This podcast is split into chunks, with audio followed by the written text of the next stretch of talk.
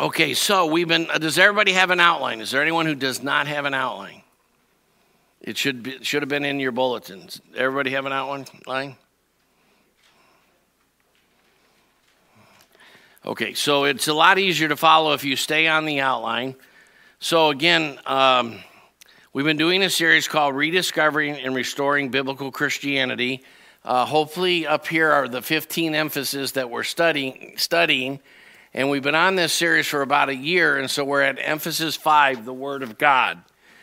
Uh, however, because of uh, some things the Lord has been doing in our midst, and, and uh, we seem to be in a season where God is emphasizing seeking His manifest presence, uh, which uh, involves uh, increasing our, pro- or, or at least re examining our approach to prayer, worship, fasting, things like that.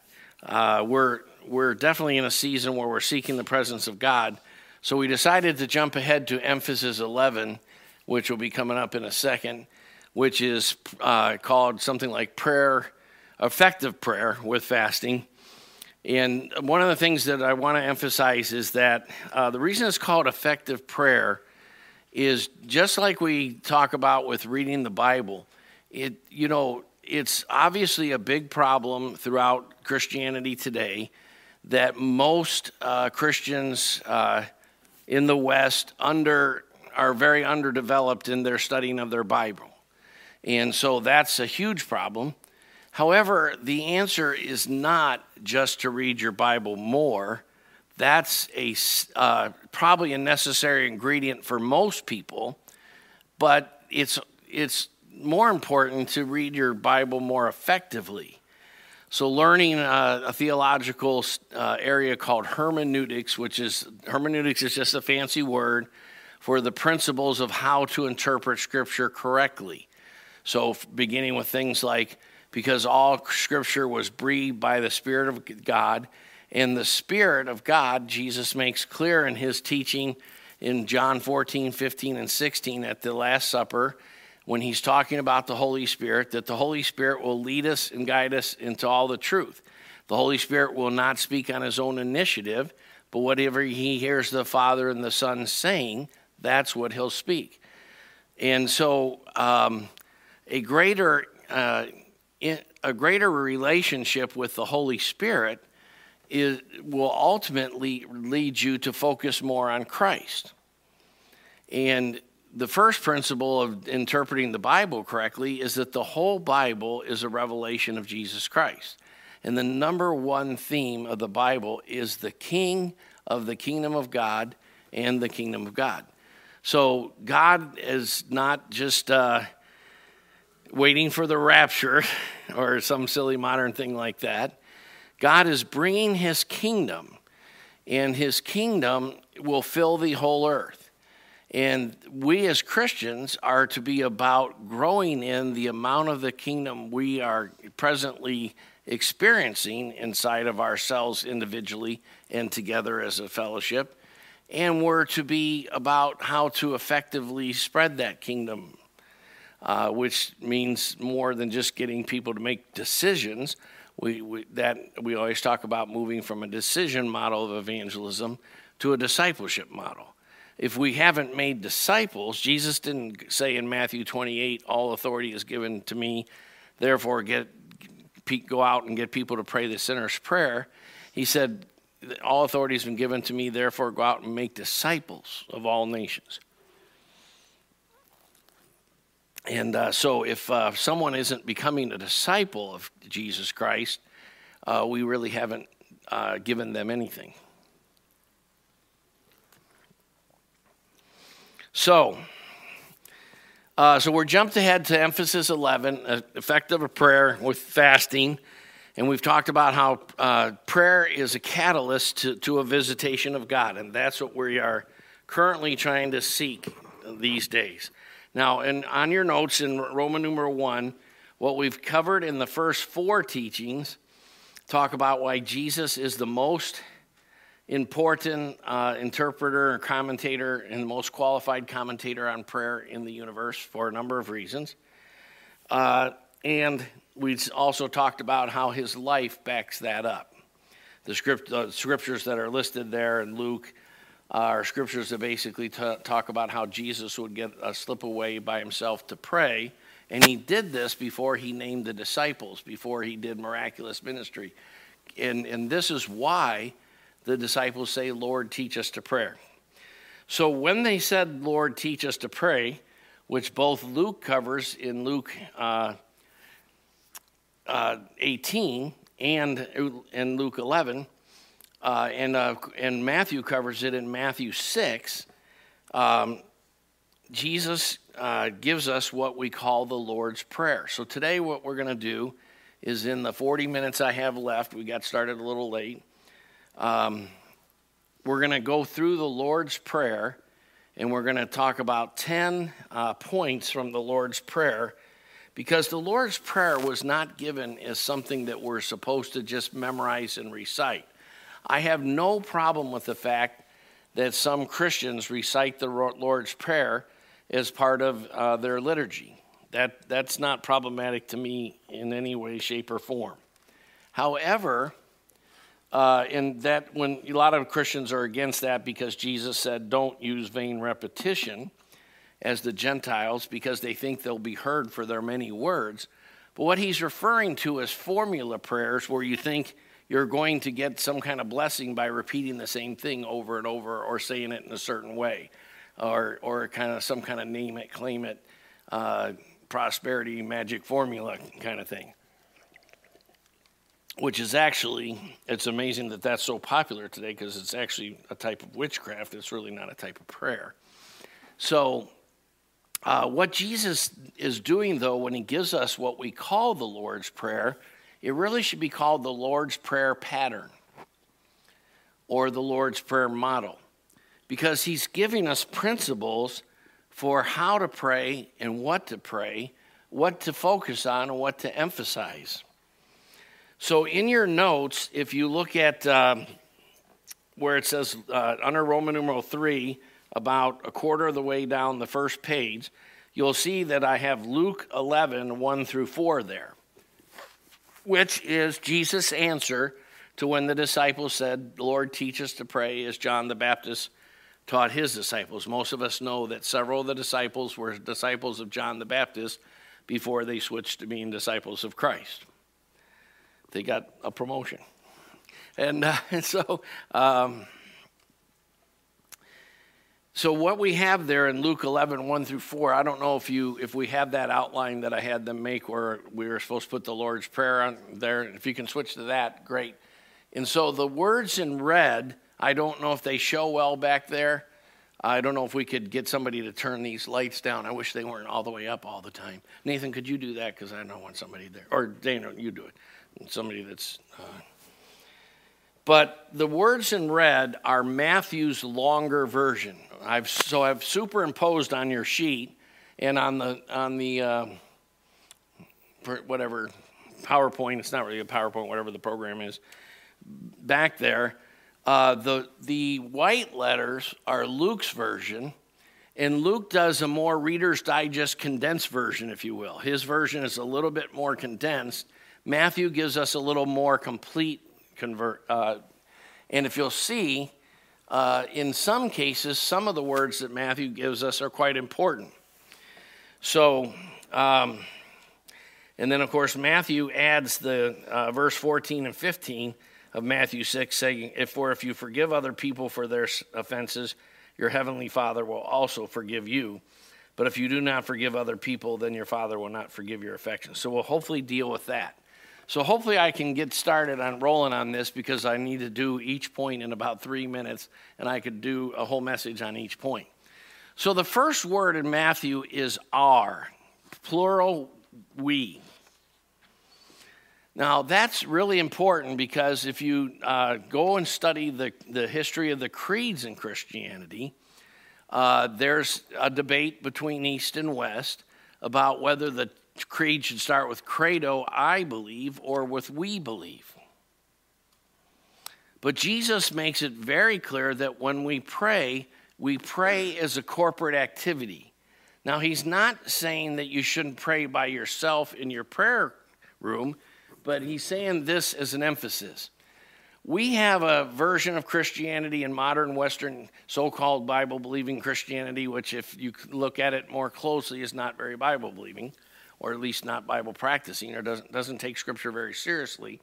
But if you uh, take Scripture more seriously, one of the things you'll begin to understand is the version of Christianity that we have today is particularly American uh, in that it's a radically individualistic approach to God. Now, the Bible, uh, the, the first place to start when we're studying the Bible is to study what's called the attributes of God because Jesus made it clear that the mouth speaks out of the abundance that fills the heart. So, someone cannot do what's not in their nature to do. When we teach this, when we're doing the Holy Spirit series with, and you know, we do a lot of one-on-one Bible studies. That's kind of our approach here at Grace Christian Fellowship to offer everyone a qualified, trained, uh, thoroughly knowledgeable, uh, with experience, wise, uh, godly, uh, personal pastor. And so we have about 10 such people who do that here and who have been, have, you know, had seven to 10 years of training poured into them to be ready to do that. And, uh, you know, have been required to read dozens of books and, and to know the scripture backward and forward and inside out and so forth. So, what uh, what I, I want you to start to see is in theology, there's a, a, a problem they call the one and the many. And it's uh, directly talked about, for instance, throughout the whole chapter of 1 Corinthians 12, where Paul keeps saying, Although we are many members, we are one body.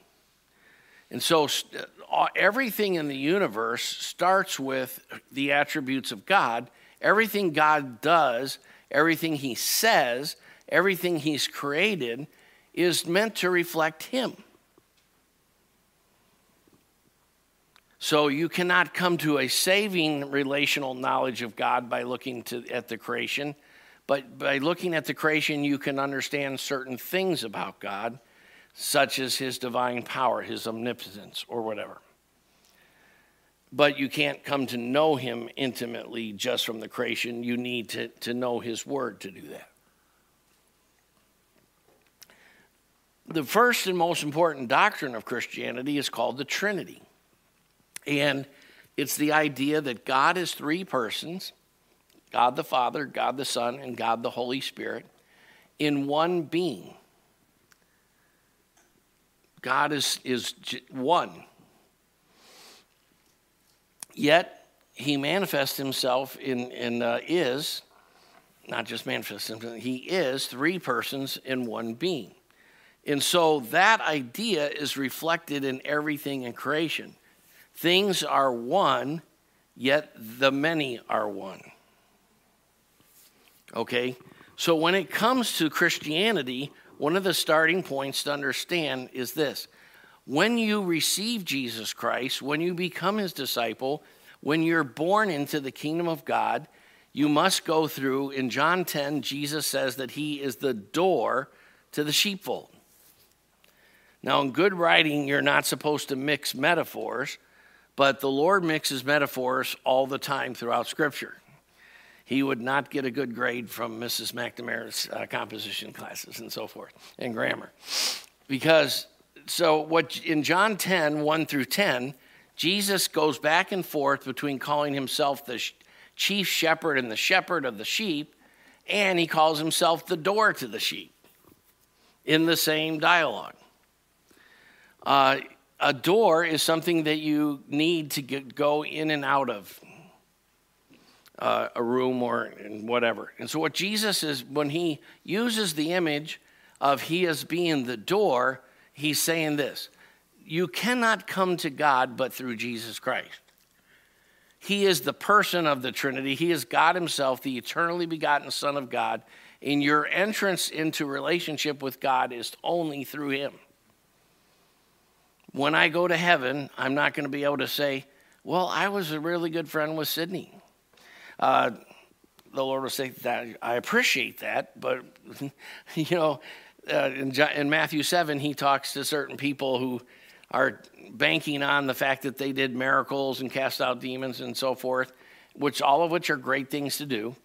But he says, I never knew you. And the Greek word means I never knew you in an approving sort of way. We never had a, a relationship uh, whereby I put my stamp of approval on you. Do you know it's possible to move in great spiritual gifts and not be obedient to God or intimate to God? Spirit, spiritual gifts are wonderful and important, and that's an emphasis for us, but uh, they're no mark of maturity at all. All right, so although though you're born into the kingdom as an individual, just like in a human family, every you know, Levi and Carson weren't born at the same moment. They were born, what, 18 months apart or something like that? 13 months. 13 months apart. So, yet, both of them, immediately when they were born, and I even before they were born, were part of the Furlow family. And you couldn't, you could not separate them in any way, shape, or form from being a, a descendant of Adam and Emily Furlow.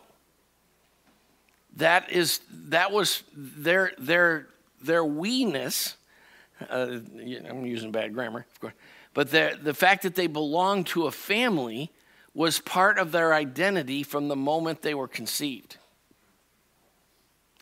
And so, even like in John, uh, Jesus tells us, No one can come to me unless the Father draws him. From the time God starts to draw you into his kingdom, you are being drawn into a family. And unlike uh, human families, that uh, that's not characterized by everybody in that family is tall or has curly hair or big nose or uh, fat or you light skin, dark skin, whatever. The family characteristics are that you are part of Jesus Christ. He's in you and you're in him. And that's what makes you in one another. And whether you like the body of Christ or not, they're still your family. Um, you know, there's a, unfortunately in our fallen, very hard hearted culture, a lot of comedians make jokes about how difficult it is to have Thanksgiving dinner together as a family or what have you. But the, the, I'm looking forward to Thanksgiving dinner, both Thursday and Friday. I'll, be attend, I'll be attending the Grays family uh, Thanksgiving dinner on Thursday and the Weiss family uh, dinner on, on Friday. But the moment you're born, you're born into a family. Now, because of geographical spatial things even before the church went through the Great Schism of 1054, which was the first official church split. Um, the, the church is one. The church consists of all those who are in Jesus Christ. So, whether you like it or not, your Eastern Orthodox brothers, your Lutheran brothers, your Anglican brothers, your uh, non denominational brothers, are they're your brothers and sisters, they're your family. Yet, uh, God doesn't have, even in the natural realm, God doesn't have you, you, you are part of the family in a sense of, of the descendants of Adam and Eve. But you're born into a particular family that usually has uh, some particular uh, binding characteristics often which are that they live in the same home or uh, there's you know there's geography aspects to it and so forth in many cases. So what jesus is saying in the lord's prayer he starts with our and that is so huge because we approach god in what joseph hellerman calls in his book when the church was a family uh, we approach God in a modern American in, invention that he calls radical individualism. It's about me. You know, if you go out and talk to even Christians today, every person you talk to has their own little religion that they made up in their head, even Christians. And we are so brainwashed into to our arrogance and pride that no matter what subject comes up, people will actually say, Well, I, I don't believe that, I believe this. But they say it in such a way as reality is, is according to my perception. That's, that's very subtly a big part of our entire Western culture today. How I see it is the right way. And so, one of the things you, we need to understand from the beginning, I'm obviously not going to get through all 10 ingredients of the Lord's Prayer in one week. I'll be lucky if I get through this first one. Um, what, if, if, if we think about it correctly, we need to understand this. My opinion doesn't matter. You know, when I first knew that I was called to lead people to Christ and disciple and evangelize and to plant churches and all that, um, I was 17 years old and it was 1974. Some of you weren't born then. And uh, one of the first things I did the first uh, two or three years I was a Christian is I memorized around 3,000 scripture verses. In many cases, I re- memorized whole books of the Bible uh, quite intentionally.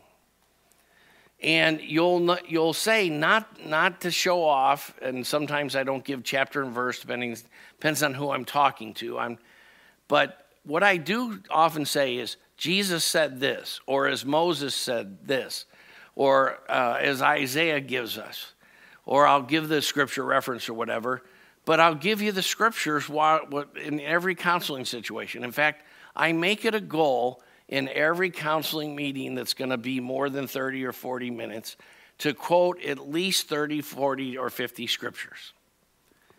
And here's why. I hope you get, I understand this. I don't care a hill of beans about my opinion. I hope when you come to ask me advice or whatever, you're, you're not interested in my opinion. I'm interested in what God's opinion is and what someone who's that we call a discipler or one of our discipleship group leaders or whatever, they are people who we feel will uh, have attained a certain level of maturity at being able to understand and uh, delineate or articulate what God's opinion is in a certain kind of way because the tongue of the wise makes knowledge more acceptable. And whether, whether you know it is one level, but whether you can help other people see it in a way that it empowers them is, an, is a whole other issue. And our goal, we have a slogan that we try to live. We want to accept you as you are, but we want to empower you to grow. And nothing is more empowering than reading and knowing God's point of view. And nothing is more disempowering than all sorts of other points of view that aren't God's point of view. There's lots of opinions about everything today. And most people state their opinion as if they're God. And honestly, um, I haven't been to Starbucks in years, so I, I, was about to say that my opinion plus a dollar ninety will get you a cup of regular coffee at Starbucks, but probably more than that nowadays. Um, I just use my Keurig, but but honestly, my opinion is not va- valuable. But someone who has given themselves over the years to diligently studying, seeking, being discipled, being under authority themselves and so forth, uh, if, if they're representing God's values, God's heart, God's spirit, God's ways, then that's an opinion you want. So, um, if you'll note on your uh, under point number one, Roman number three point one, if you have a paper punch, it's the one that's right under the middle paper punch. R you were born into a particular family. Now, because of uh, the broken and fallen world, there are divorces, there are adoptions. Um, you know, and uh, not legally, but in our in our hearts, Golda is is Catherine's and my daughter in a lot of ways. Although she has her own mother uh, in, in India, and she has a brother, but uh, but we care for her like we would one of, one of our kids, and therefore I spend uh, time talking to her about family things, the Lord, studies, history, all sorts of subjects. And I make a point of doing that at least once every day for half an hour to an hour or two sometimes. Uh, because that's uh, what you do when you're in a family. And so, one of the, the most important thing about prayer is to understand that you cannot find the purpose of God for your life until you find the people you're supposed to do it with. The purpose of God for your life grows out of. Now, on one level, I, I, don't have time to get into systematic theology, but you should study the doctrine called the invisible church uh, versus the uh, idea of the local church and so forth. Every Christian uh, is called to a local body. Now, there are some special situations, especially in situations where a husband and wife don't see eye to eye or whatever, that you could only be a part of this body this much and, and that kind of thing. There's lots of stuff like that. But ideally, if uh, it, it's great to be a part of one local body, but it's also part of uh, to be a part of the general body of Christ.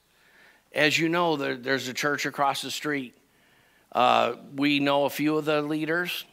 Uh, a few of our leaders know a few of their leaders, but we don't know them that well. I know their doctrines and what their theological history is because I study a lot of church history and know the ideas of most denominations. But you know, the reason we took up a collection for them is because an arson started a uh, fire in their church. And, and at the 1030 meeting before Daniel teaches today, I'm going to pray for a number of issues. One of which is uh, to pray that the, that the uh, police and fire departments of Kettering will catch that arson and that he'll be brought to justice. Because there's a long history of uh, church burnings and bombings in, in the world. Uh, there's a particular history of that in our country. And it's one of the most grievous things there, uh, period, in, in, in human activity. Um, you know, like in India, the reason we're in certain places and not in others is there are some places where it's more likely that your church will be burned or bombed. And it's there's some states and areas that it's more um, le- less dangerous to be a Christian. And that's, of course, true worldwide. you know, unfortunately, a, a big, very grievous part of our, our nation's history is there's a lot of burning and bombings of churches that are racially motivated. And believe me, when, they, when this activity happens, they're sinning against all the body of Christ. Because God doesn't see color, God sees whether you're in Christ or not. And He doesn't care if you're old. I'm still acceptable to God, even though I don't have any hair anymore. And the little I have is white. Uh, but, uh, you know, I wish I had more hair, but oh well, there's more, you know. I can remember back to the good old days when I was younger and had hair. But God doesn't care about stuff like that. God, who you are is who you are from the inside out and who you are in Christ. So uh, you'll notice the book is listed there when the church was a family. Part of our goal for discipleship groups is that uh, we had came to find out a few years ago that there were a lot of people who attend this church regularly that haven't read all of our foundational books. And uh, the foundational book list was set up to be easy to read books so that it's quite realistic to read them all your first year of being a Christian. And so, one of the things that the discipleship groups are supposed to be making sure happens is that everyone has read all the foundational books and understood them. And uh, we have a second list that we sometimes call the intermediate book, uh, book list, or uh, it's, it's, also titled uh, Books on 15 Other Major Topics that correspond to these topics that were up here. Oh, then they're back to that. Good. That's good. Keep going back and forth between the two outlines. So, um, that's that's a book that you probably will need a little help in understanding because of the way he develops his logical argument and you actually can't understand in, in that book's case what he's arguing for till you get to about chapter six because he builds an argument step by step and you don't really know where he's going until he finishes the argument.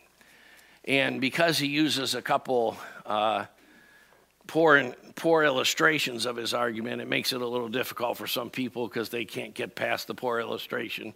And so sometimes it, it helps with that book to get a, to discuss it with someone uh, who's a little bit more knowledgeable and more mature and so forth.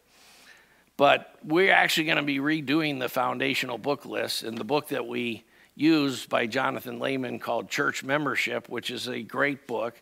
Well, it may or may not be kept on it but when the church as a family is going to be moved from the intermediate book list to the foundational book list, even though the foundational book list is, was partly done to keep all the books easy. And that is, is uh, probably one of our most difficult to understand books of, of any of our four book, book lists. You know, we have a foundational book list, an intermediate book list, a book for people who are in training to be uh, disciplers and elders, we have a, a list for that. Uh, and then we have a, a list of books on apologetics or arguments for why Christianity is true.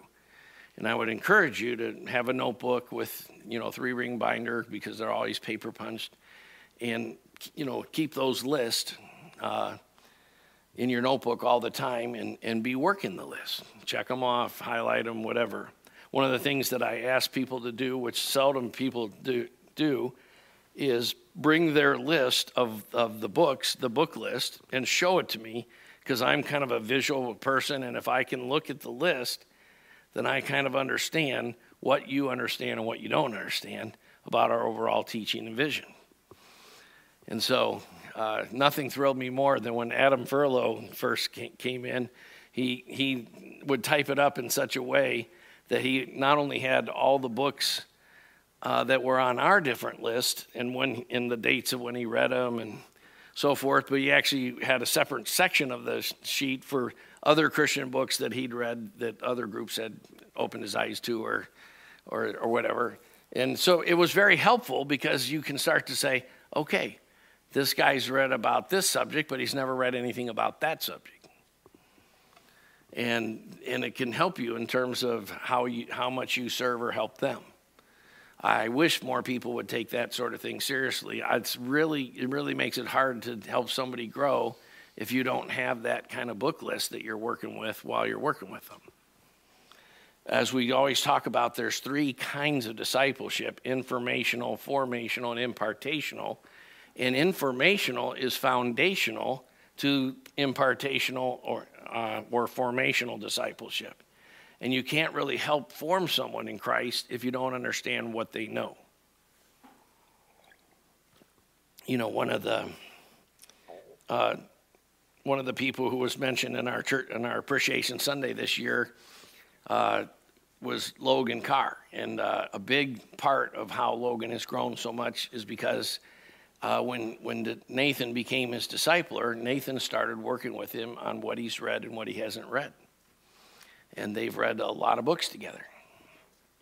And it's opened Logan's under, mind to understand a lot of things about the scriptures and God, uh, because you really do need to know some foundational things about all 15 of these major topics. These are some of the more important topics that each one of these is approached quite wrongly in so called Bible believing Christianity today. For just take something like loving God. Loving God is not uh, just about how enthusiastically you worship or or some checklist of uh, I read one hour a day and I do the da da da da da. Jesus said, "Whoever uh, has my commandments and, and keeps them is the one who loves me." So, how much you love God is actually something that's not as nebulous as you think. It can be measured by, uh, by the, the intimacy and, and, the consistency of your obedience and, and your follow through in, in walking with Christ rightfully. So, I've got enough time that I think I'm going to try to get into fatherhood here. But please understand that the reason it starts with our Father, even when you're praying by yourself, I would encourage you to pray first for your local church, then for the worldwide church of God in general. So I first pray for the churches, starting with this one that I'm responsible for, uh, for the little nucleus of a church plant that we have going in India, and so forth. But then I pray for all churches in the Dayton area, and I kind of move out from there. And one of the reasons it's important to daily pray for all churches in the Dayton area is it always reminds me that we are a family with a particular calling in Grace Christian Fellowship among many churches that have particular callings. And God's kingdom purposes is, is going through all of those churches. And he has things he's doing in this church and that church and the other church. And God wants us to pray for them. It's a great reminder that the kingdom of God is not all about us. You know, there's a, a, principle we also do where a small percentage of our tithes and offerings go to other Christian ministries and churches, uh, both locally and worldwide. There's a certain amount of our money goes to the Crisis Pregnancy Center. Because these kind of things remind us that there are many Christians fighting the battle on many fronts that we're, that we're part of. All right, uh, we have about 10, 12 more minutes, so I'm going to try to talk a little bit about Father. Our, he goes, Our Father. Now, because of in Genesis 3, shortly after God created Adam and Eve, a, a thing got in the human race called sin. You can read the whole story uh, in Genesis 3, of course. And immediately, certain problems got into to the human race. The first and foremost of which was they were alienated from their father. The Bible makes a big point in Genesis chapter 2 of saying that God created Adam and Eve and they were naked and not ashamed. But in Genesis 3 9, it says that the, that the Lord came down in the cool of the day and sought to talk to Adam and Eve. And it implies that God did this often, I think daily. And for the first time, they hid themselves from the presence of God. Because something had come in called sin that had broken their relationship. Now, the first thing you need to understand about God's fatherhood and God's purpose and who God is and the attributes of God is God is a covenant making and a covenant keeping God. And all things in the universe are legal. All spiritual things are uh, involved with spiritual laws that are just as uh, immutable as the natural laws. You know, in the in the 70s, when I was a was a, a drug addict and and uh, so forth, I uh, had friends who, uh, under the influence of LSD, jumped off of buildings because they thought they could fly. But guess what? They couldn't fly because gravity was still immutable no matter how spaced out their head was. Likewise, spiritual laws are, are immutable and they're at work and they impact everyone every day, whether you know them or not. You know, there's an old saying ignorance of the law is no excuse. And the truth is, if you don't know spiritual things, they still are impacting you in a way that you can't avoid. And the first thing is that God is a father, and that fatherhood relationship is defined in his covenants. We call the Bible the Old and the New Covenant. Actually, there are eight major covenants in the Bible, all of which uh, develop forward into the New Covenant. And God relates to us on the basis of covenant. So, one of the first things you, you have to do to approach God prayer is two way communication. So, if you're just giving a list of what you want, your petitions, then you're no more mature in your prayer than a three or four year old that's asking Aunt uh, Mercy to uh, help me write a letter to Santa Claus about what I want for Christmas. Did you ever have Levi or Carter or Carson ask you uh, to help them? You know that that's a uh, when when we're first coming into the Lord and we're still controlled by sin and narcissism and radical individualism and stuff. We actually relate to God by what's in it for me. Unfortunately, our Christianity is so shallow in America that a lot of the gospel is presented in terms of what's in it for you. There's an old saying, whatever you whatever way you bring them in is that's how you're going to have to keep them. So if you want people to be stable and walk with God for a lifetime, you have to bring them in in a more biblically accurate, complete way. And the, the, the first thing is that God is a covenant making and a covenant keeping God. So our coming before God, we're about to switch gears here in a few minutes. I'm going to stop teaching. We're going to take a five or 10 minute coffee and restroom break. And then we're going to, uh, Tiffany's going to come up and give our, the announcements. And then I don't know who's leading worship today, but Deanna or, or Sam or whoever is leading worship is going to give us a call to worship. And part, the reason for the call to worship is you can't just come into God's presence any old way. Remember in the book of Esther that she decides that she's going to go into the king, even though in all ancient cultures, you could not come into the king's presence except by invitation of the king. And if you took it upon yourself to come in the king's presence, the king either stretched out his sword to receive you or not. If he didn't receive you, there was a whole host of guards waiting to escort you out of the room and chop your head off because you came in without an invite.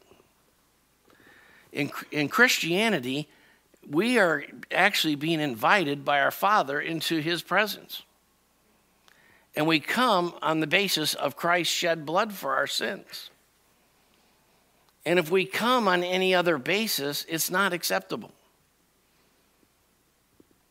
So, if you had a great week spiritually, you read 700 chapters of the Bible, you led 13 people to Christ, you helped six people get baptized in the Spirit, and cast out demons out of two or three people, and your wife was even happy with you this week, and so forth. Uh, you know, you can't come into God's presence based on any of that. And if you had a lousy week this week where you, you know, played video games instead of reading your Bible or some other wasteful activity. Um, and you didn't do half the things God wanted to do you to do, you can't come into God's presence based on that.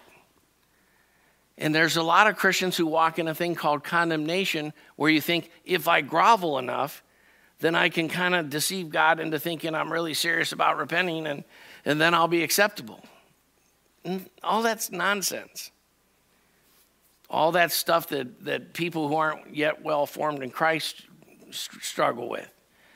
But you come into the presence of the King because through this uh, sinless life and the substitutionary death and the efficacious resurrection of our Lord and Savior, you've been invited to come into his presence on that basis. So, one of the first things you always need to do every day in prayer, Our Father, is get your fatherhood with God right. Rethink the gospel of grace. Reposition yourself according to grace, not according to various performance versions of Christianity. If there are sins, between you and God, get those confessed. Now, I don't want to give a whole teaching on this because we're out of time. Maybe I'll, hopefully I'll remember to pick it up here next week. There are some sins that that's why God gives us leadership in the church. There's an idea in evangelical Christianity that you only need to confess your sins to God. There's an idea in some other versions of Christianity that you can only give for forgiveness if you confess your sins through a priest. Well, first of all, the biblical idea is that through Christ, all of you are priests. But we are a priest on behalf of one another, and sometimes it's very helpful to tell your brother or your sister uh, your sins. One of the, uh, my wife is at home not feeling well today, and so she won't be here. But one of the great things I enjoy with my relationship with my wife is she's a very good person to confess my sins to because she's full of knowledge and wisdom. And she's long suffering and merciful, which I could use a lot of that, believe me. And uh, so I do confess my sins to my wife regularly and often, not just to my pastor. So, um, but the reason being, it's not, I, it's not so my wife thinks better of me or not.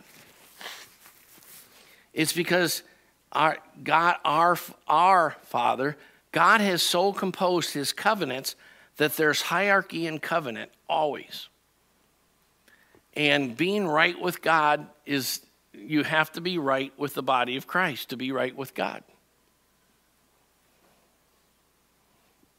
They're inseparable. One of the reasons uh, When the Church is a Family is such an important book is it really makes the case that some people never grow up spiritually because they never stay put in an accountable Christian community where they can walk in the light and be discipled and grow consistently and steadily over the years. A lot of people like their, they actually like this particular kind of liturgy or that particular kind of tradition because they're kind of avoiding the real issue of right relationships. And I could care less if their liturgy is wrong, if that's where God wants me to be. You know, uh, we were in between church plants from uh, 1991 to 2003. And in 1999, God led us to become part of Bethel Christian Assembly of God on Smithville Road. And I'm still uh, very good friends with their pastor t- to this day, and he's still what I would call one of the men of my council, one of my uh, advisory board, you might say. And uh, even though I knew going into it that we had different ideas about the gospel, about casting demons out, uh, they don't believe in casting demons out. Uh, well, they do, sort of. But for the most part, they have that uh, modern idea that a Christian cannot have a demon. Uh, and the, the Bible actually makes it very clear it's only on the basis of being a Christian that you have the right to get delivered from a demon. So, um, so most of the, you know, 99% of so-called Bible-believing Christians have that idea backwards today. So, um, yet, you know, the truth is God put us there and one of the things that I've always done is I, when God puts me somewhere, I, I always go, God didn't send me here so that I could teach them something. God sent me here so I could learn what they have that I don't have.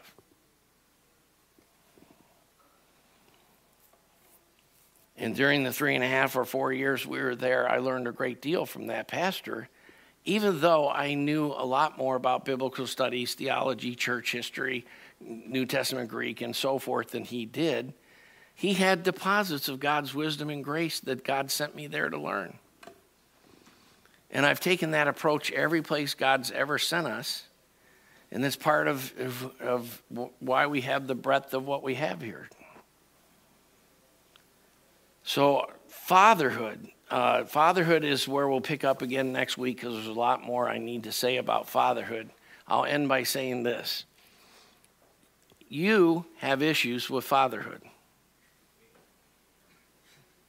Because as the Chronicles of Narnia call the human race, they call it the sons and daughters of Adam and Eve or something like that. Uh, is that how he words it? Sons of Adam, daughters of Eve. Daughter, sons of Adam, daughters of Eve. Uh, the fact is, we're descendants of Adam and Eve, so we have fatherhood issues. Because when sin came into the world, alienation came into the world. And the source of divorce, racism, it, it, wars, everything else is a force called sin. And I, if someone tells me someone is this or that person is really spiritual, I always say, that's great to hear. I love, I'm so glad you think that. By the way, who are they spiritual with? Because you cannot, you know, there are some people who stay in the church around four or five years and they go to another one. And they never quite come into it right nor leave it right. And they never kind of, def- you know, there's a there's a thing that you do well to follow if you're doing a you know we have a lot of weddings in our church because we have a lot of young people and I love weddings. There's at least two that I'm uh, involved with that are coming up, uh, and um, I always say this define the relationship. Because ultimately, engagement and a wedding are covenantal ceremonies that define a relationship. And so many of our problems are because we're not living according to the biblical definition of the relationships if if whenever you're involved in marriage counseling or or whatever, you're involved in in making in helping people uh, walk with Christ covenantally in that relationship. So we'll pick up more on fatherhood next week. I'm uh, seven minutes past my closing time. Uh, I started about seven minutes late. Hopefully, we'll be more used to uh, the the new switch, and because I'll be teaching at 9:30 going forward. Uh, and th- those who are uh, hungry enough for the Lord that they can get up for 9:30 will get the messages. Uh, and go- going forward, John Gray, Daniel Williams, and Nathan Hager will be teaching at 10:30. Uh, Catherine will still. I'm actually going to just teach two out of every four Sundays at 9:30. Uh, Josiah's going to teach one 9:30 and Catherine's going to teach another 9:30 her church history stuff. So, and that's so because Deanna and uh, Christiana and I are going to uh, focus a lot more of my time on getting some of these books written. So, let's be back. You have two minutes and 48 seconds until they start to worship. No.